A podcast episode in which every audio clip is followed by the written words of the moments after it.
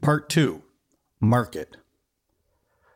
Chapter 4 A Process, Not a Factory.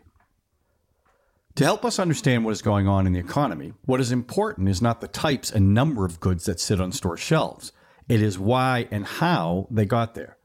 To answer this question, it is not simply a matter of pointing out that they arrived by truck last week, because that only tells us about how they were transported to the store. This doesn't tell us anything about all the steps that had to happen to make them available. And there's a lot that takes place before a good is available to buy in a store. Every good you see on a store shelf was originally thought of by someone. It was designed and then produced. The production process was developed, all its operations and the necessary machines and tools engineered, and then the process was overseen and managed. Someone had to think about how best to market and sell the goods to the store and solve the problems of logistics, and someone had to finance the whole thing.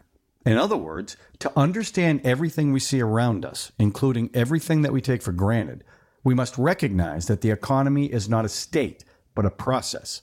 Looking at a snapshot of the economy tells us very little, if anything, about how it works, but can instead mislead us and allow us to jump to conclusions.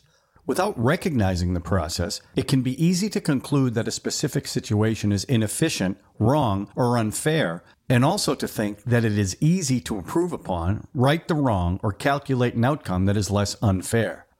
For example, if we only look at a portion of the picture, it can seem unfair that the storekeeper has so many goods and other people have none. But looking at the full picture, we realize that these goods are not the storekeepers to use, but are merely goods in progress to their final use with the consumers. The storekeeper is not a hoarder and has little economic power. The storekeeper is providing the service of making those goods available to consumers and depends on their willingness and ability to buy the goods to make ends meet. Without the store, the customers would need to buy each and every item in bulk from a wholesaler. The storekeeper offers convenience of many goods in one place. A coordinated process. There is more to the economy than the production of a good that we see sitting on a store shelf. Its production was possible because there exist other processes in production. For example, a producer of candy usually does not produce the sugar, flavoring, or coloring that is in it. Candy producers rarely produce the machines they use to make the candy, the building where they produce package and prepare the candy for shipping, the power plant to supply them with electricity, it is not enough to say that candy is produced by only one person before it ends up on the store shelves. In fact, candy producers could not make their candy if there were not already producers of the necessary ingredients already available. In sum, the candy producer is part of a much longer supply chain that fills the gaps in the overall production process, itself comprising lots of producers and specific production processes. Together, these processes, often carried out by different businesses, make a very long chain of operations that step by step produces the specific good from the original factors that were available to us at the dawn of time nature and labor power. Someone cleared the land to grow sugarcane or corn. Someone decided to provide transportation services, which was possible because someone else had already paved roads and manufactured trucks. Those trucks could be manufactured because someone was already producing steel, plastics, and everything else trucks are made of. The steel could be produced because others were running mines and smelting plants. If we were to list all the things that allow the candy maker to make candy, it would be a long list. Even small things like the coffee that the candy factory workers drink on their break is the result of a long supply chain involving thousands of people in many countries. What is important is not to map out all the things that are involved in making a certain good, but to understand that the economy is all of these things working together. It would appear it takes many businesses and workers to produce the long line of goods intended only to make that candy that you can then purchase. That is true in some sense. They were all involved and all of them were necessary for the final good to be made available to you.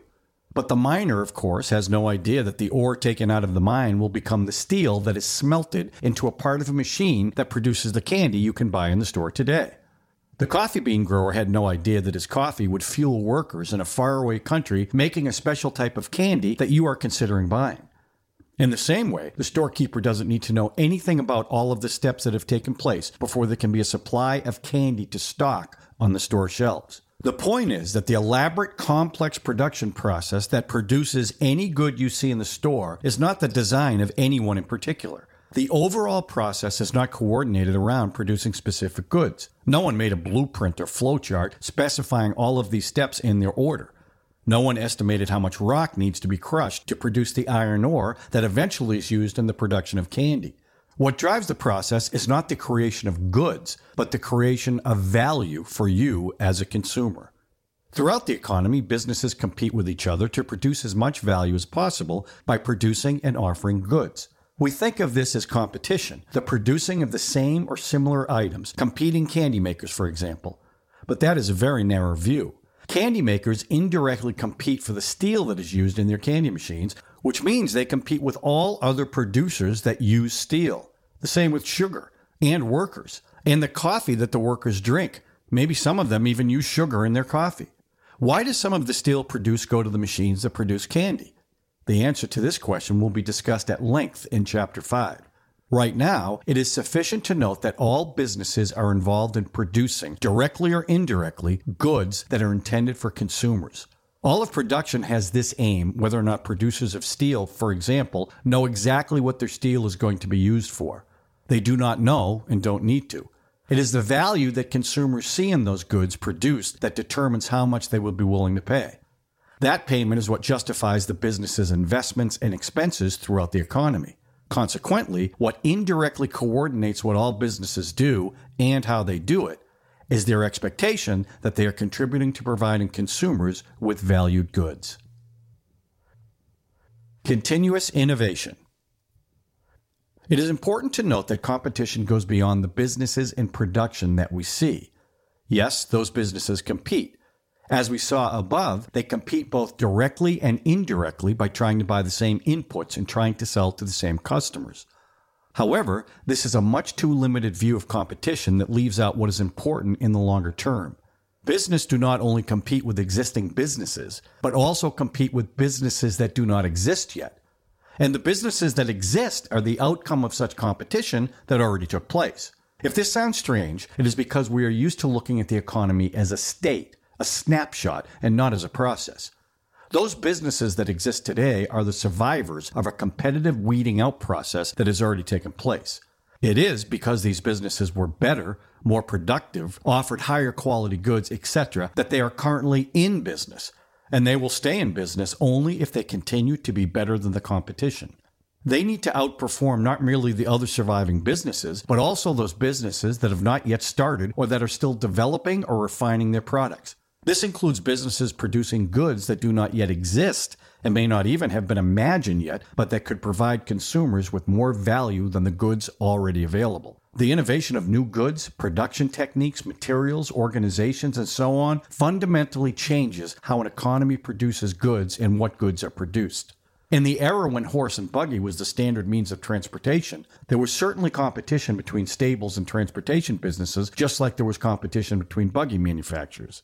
But if we look only at those businesses, we could never explain how they were replaced and outcompeted by businesses that brought on the age of automobiles. Today, there are very few businesses profitably producing buggies. The reason is that automobiles provided consumers with greater value.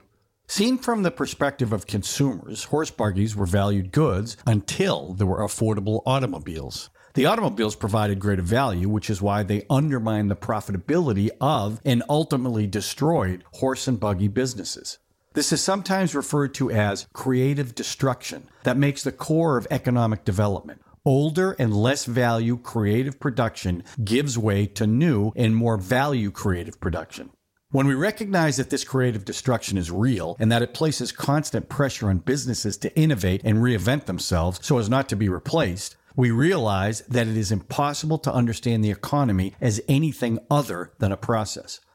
Economies evolve and unfold over time, they reinvent themselves. Competition is not merely the rivalry between two or more businesses producing and selling similar things, but the constant pressure to serve consumers better, both present and future. History is full of successful and influential businesses, many of them considered too big and powerful to compete with. Most of them are long gone and forgotten because someone figured out how to produce more value for consumers. Continuous uncertainty. Although the economy, and especially the market economy, is best understood as a process, It would be a mistake to think of it as a production process. We briefly addressed this above, but it is worth reiterating and elaborating on. An economy comprises production processes, but those production processes are themselves selected. They are the ones that survive the constant weeding out of less value creative production. Many of those surviving production processes will, in turn, be weeded out as new and more value creative ones are attempted. A production process consists of the operations that make specific outputs from specific inputs. It is typically, but not necessarily, designed and organized. We can think of it as what happens within a factory. The exact operations that take place within the factory can change over time, and so can the people in the machine.